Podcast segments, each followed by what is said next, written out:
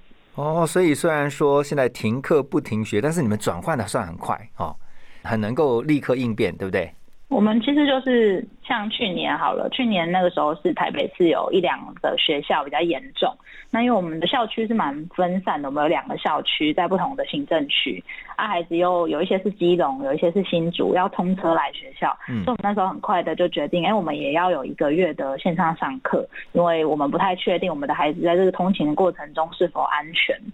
那那个时候，其实我们当下那一天决定完之后，后面的三天就开始呃，对老师有教学啊，或者对学生教学，然后大家去把课表啊，整个的呃流程排出来，包含行政要怎么支援老师，如果找不到学生的时候要怎么做，就这些全部建立之后，其实马上就开始去做线上上课的这件事情。哦，而且刚刚听到嘉义老师有特别讲到说，你们其实。呃，从之前就已经开始培养，慢慢培养这个孩子的数位能力，所以在这一段疫情来袭的时候，你们反而不会特别的慌张，你们就是立刻就是好像无缝接轨一样，就转到线上去了，对不对？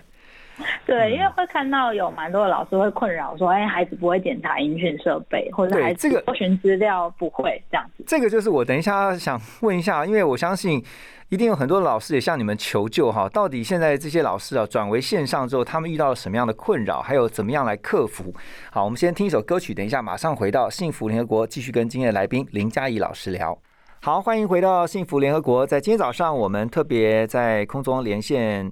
吴介熟的林嘉怡老师啊。那嘉怡老师可以告诉我们一下，从这个疫情然后开始宣布停课，但是不停学这段期间呢？呃，很多的老师是不是？你觉得依照你们的观察跟了解啊，大部分老师转为线上教学的时候，他们遇到的困扰是什么？嗯，我觉得他的困扰会分成是，他要怎么帮学生解决问题，跟他要怎么解决自己遇到的问题。是，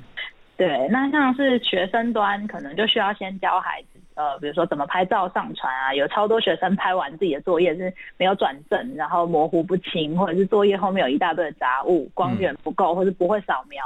光是这样听起来就超级可怕。就是那些纸本作业，老师改起来，很多老师都说我真的眼睛要瞎了这样。对，所以学生端哦可能就是一个要处理的，那对另外一个老师要处理的问题，我大概可以把它分成四类。我们自己在社团里面看到，我，就可以分成是硬体设备、嗯啊软体使用、教学同步跟教学评量，大概这四种。嗯那硬体就比如说，他需要去考量到孩子到底是用电脑、平板还是手机上网，因为这会影响到老师要用哪样的方式去跟他教学。对，哎，可是我问一下，可是老师自己都不太懂这种科技怎么办？老师不太懂，就开始做啊。我们就说，所以这一波比较是让老师去放下他在教室里面的呃那种权威，就是他啊跟孩子一起去学习。呃，我们都会提醒老师说，哎、不要害怕去跟学生说，哎、其实这个我也不懂，那我来去问一下，我来去问一下学一下。对对对，因为我们也有看到很多的学生，其实他在像我们自己的孩子，他的科技工具的使用能力其实是高的。嗯所以呃，我们会教学生，也会教老师，但是有一些外部老师他可能不一定这么熟悉这个软体。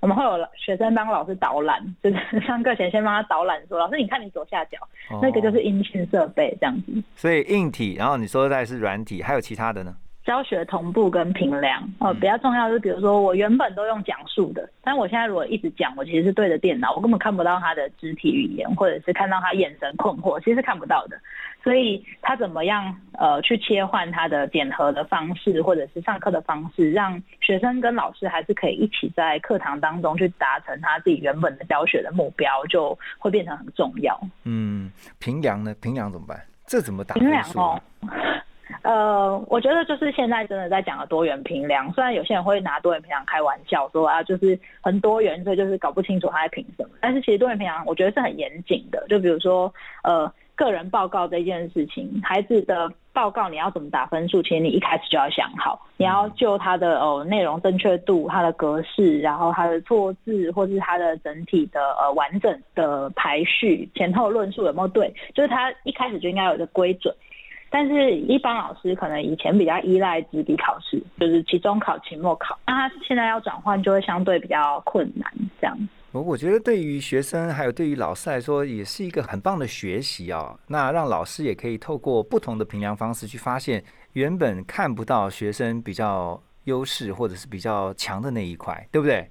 嗯嗯哦嗯，好，那这个我觉得在疫情期间，其实大家都在学习，都在适应，那也让老师跟学生呢彼此都知道啊，这个疫情当中仍然是可以学习啊。像这个林嘉怡老师所说的，这个老师也在这个过程当中呢，可以从学生的身上学到不少的科技方面的一些事情。好，我们现在听一首歌曲，这也是我们今天嘉怡老师的点歌哈，《夜空中最亮的星》。等一下回来。今天在线上连线的是无界熟的林嘉怡老师。刚才这首是嘉怡老师的点歌哈，为什么会特别喜欢《夜空中最亮的星》？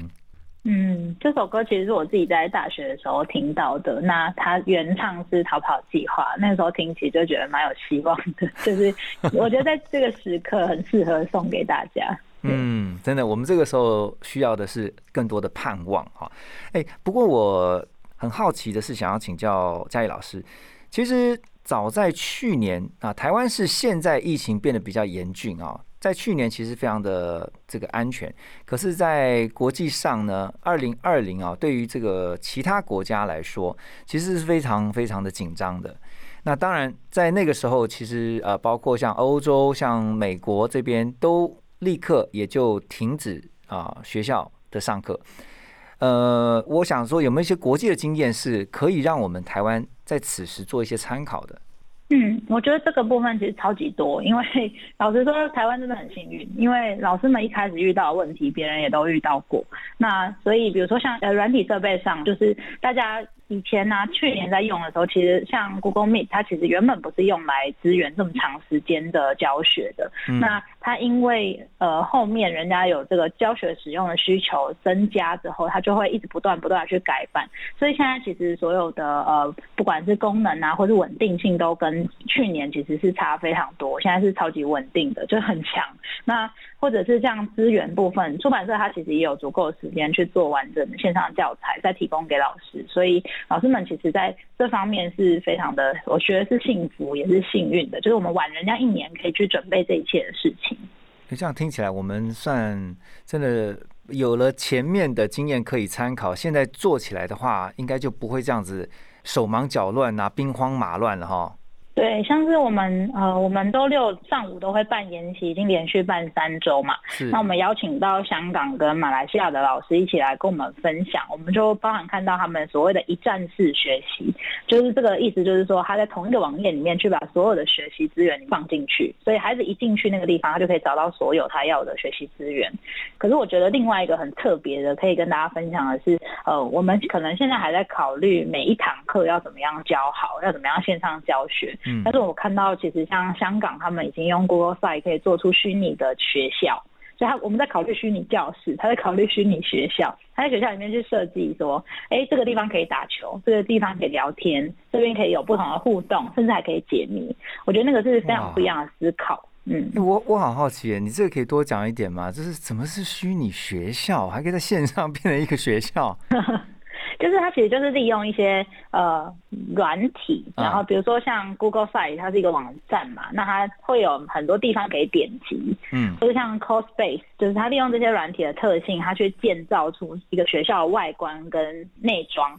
然后大家就可以像是玩游戏一样，或者玩过 RPG 或者一些体验虚拟类的游戏，就是你就走进去，就会真的很像到了学校。嗯那他再去设计说，OK，这个图像后面可能搭配的是要解谜，这个图像后面搭配的是你们班级的聊天室，那这边是你们的公告栏等等的，他们就用这样的方式去设计。嗯，哎、像我这样听起来，好像之前我听过的，像比如说扩增实境 AR、VR，、嗯嗯嗯，然后呢，就像呃，之前年轻人很喜欢玩的一个叫 Minecraft，就是他进到一个三 D 的，然后他就进到那个好像如入这个实境一般的，这好像所以现在现在没办法去学校嘛，所以呢，就透过线上直接走进。这个线上的学校教室里面哈，好，等一下回来，我们继续要请教今天的来宾林嘉怡老师啊，就是因为嘉怡老师在这个无界署啊也服务多年了、这是一间什么样的实验教育机构？我蛮好奇的。等一下回来继续请教他。好的，回到幸福联合国的现场，我们继续跟吴界塾的林嘉怡老师在空中请问一下，吴界塾其实是台大的叶秉成教授所创办的嘛？哈，那刚才也提到，最早从一个小的共学团体，到现在变成是一间教育实验机构哈。然后我常觉得你们的教学的方式，其实已经套句现在常常流行的用语是超前部署。透过你们的教学方式，然后让孩子能够启发他们更多元的学习方式哈。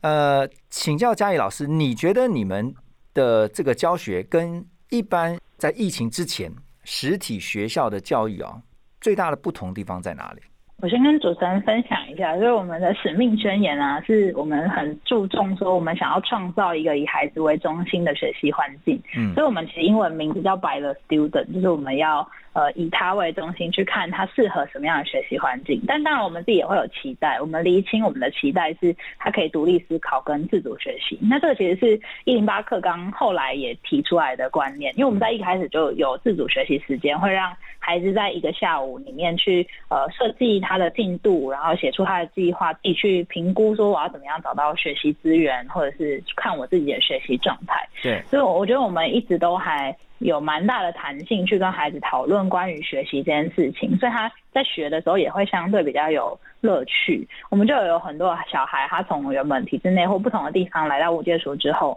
他都会去讲一件事情说他觉得无界塾可以让他做自己。就是无界塾是一个让他可以不怕跟别人不一样的地方，这个是我觉得从孩子的角度来看，我们很可能跟别的学校不太一样的地方。等一下，我想请问一下佳怡老师啊，你说刚刚孩子会 feedback 你们说他终于可以做自己啊，这些孩子是他之前本来是有在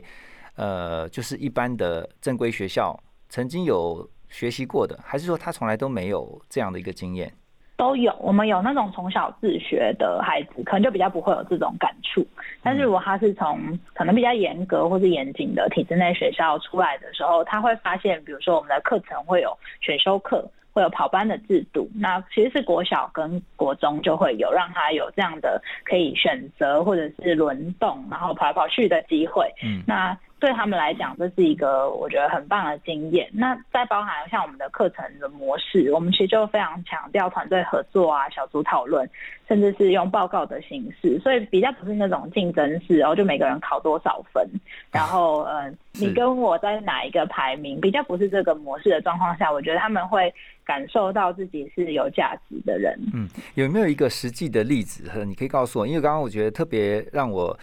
听到觉得“叮”一下的时候，就是独立思考还有自主学习这两个能力。嗯嗯嗯，就我们很强调让他自己去做自己的专案。就比如说，呃，我自己的课好了，我可能在做采访写作给国中的小孩。那一般可能教采访写作就是会给你一个流程，然后你就照着走嘛。但是，呃，我的课的话，就是我们还是有一个流程，但是我会让孩子自己去选择他想要访问的目标，然后引导他去访问更离他距离稍微有一点远，但他有又一直有在关注的人。像我们就有孩子，他去访问呃捷运站的站务员，嗯，或者是去访问说，哎门另外一个国小门口的爱心妈妈，好像每天都是他，他会不会很辛苦？他对他有好奇，所以他就会去问他。那在这个情况下，他自己就会去排这个流程，然后去约这些人。然后也去想为什么我要去做这件事，所以那个整个动机跟它是一份作业，我觉得是不一样的。是，其实就像是刚才嘉义老师不断在重复的一个东西，就是说要 by the student，就是回到学习的本体，也就是学生本身。好，我们等一下要继续请教嘉义老师啊，就是很多家长也会想一个问题啊，那。我的孩子送到了像这样的实验教育机构里面去学习，我怎么去知道他的学习能力有没有因此而变得更加进步？好，我们等一下马上回来。欢迎回到幸福联合国。今天在线上我们连线的是林嘉义老师。嘉义老师可以告诉我们一下，这个可能也是很多家长想啊想问的，或者是很好奇的，是无界熟的这种实验教育方式，呃，怎么样去评估孩子的学习能力？就是就以能力这件事情的话，你们怎么看？嗯，因为我们其实没有大量的纸笔考试，然后也没有在练习这件事，所以我们比较强调真实情境。像我自己会跟家长讲说，你想要知道他学到什么，你要去看他面对问题的时候是怎么去解决的。真的？那我问一下，那怎么样去？嗯，你们是用测试的方式呢，还是说你会不断在教学的过程当中，透过这个互动，哈，把问题丢给孩子，让他去想，然后再想。呃，怎么去解决？是这样子吗？哦，我觉得分两块，一块是课程方面的，课程方面就是老师当然不断的透过提问，还有让他就遇撞墙遇到困难，我们都不会直接给他答案。他问我的时候，我都会问他说：“你证据在哪里？或者为什么你会这样想？”那他就会不断不断去思考，说自己到底。呃，遇到的这个问题该怎么解决，而不是别人告诉他一个答案。那那另外一方面，在我刚刚讲到那个自主学习时间，就是孩子要去规划自己的进度啊的那些东西的时候，呃，我们都会希望孩子在我们的惩罚定期的成果发表会，可以说出他正在学习什么，然后遇到什么困难，那他最后选择坚持还是选择放弃？嗯，我举个例子，我们本来有一组国中生，某天他说他要坐火箭，我说火箭，做火箭。对，然后但是飞三层楼，我说你的火箭是外太空还是什么部？他说三层楼，但他们不是水火箭，它是它是需要有动力源的那种。哦。然后他们就说开始去找说，哎，动力要怎么驱动，外观怎么设计？然后他们花超大量时间在做 logo，因为他们很崇拜那个 Elon Musk 这样，然后买材料，然后到最后他。有一周、一个月还是两个月后，他跟我说：“老师，我觉得我要放弃了，因为这个我们没有办法做到。”然后一般人可能听上就会觉得很可惜，刚好放弃，这是一个很有趣的成果。这样，但是他们后来就跟我讲说，原因是因为某些材料它目前超难取得，因为可能年纪不到不能买，还是对对对对对对，除非他要叫别人帮他买这样。那他们他又说，哎，除非我要改做水火箭，可是我原本的目标就不是水火箭。嗯，然后我觉得他的这个整个的历程就是很珍贵，他知道自己想要做什么，他去规划，然后最后他不管他是坚持或放弃，我觉得他能够这样子告诉我，然后我们都会请他留下他整体的这个学习的历程跟他的心路历程，每次的想法跟呃进度。那我觉得这就是我们评断他到底有没有在学习。他到底学习能力怎么样？因为有些小孩他可能根本连他要放弃来坚持，他都没办法告诉你。哎，真的，而且我从刚刚嘉义老师你分享的那个例子啊，我觉得你们不是一直告诉孩子说，OK，事情做到最后就一定会成功。其实失败也是一种学习。是，就是他遇到失败，或者他表现出他的挫折，跟表现出他的困难，他才知道他下一次要往哪边去努力。嗯，对，这个真的是给家长还有所有的孩子们上了一课哈。就是我们一直常常会想的是，我一定要完成一个目标，然后呢，我就照这个目标努力的去达成。可是并不保证你往这条路上面一直走，你就会达成成功的这样的一个目的。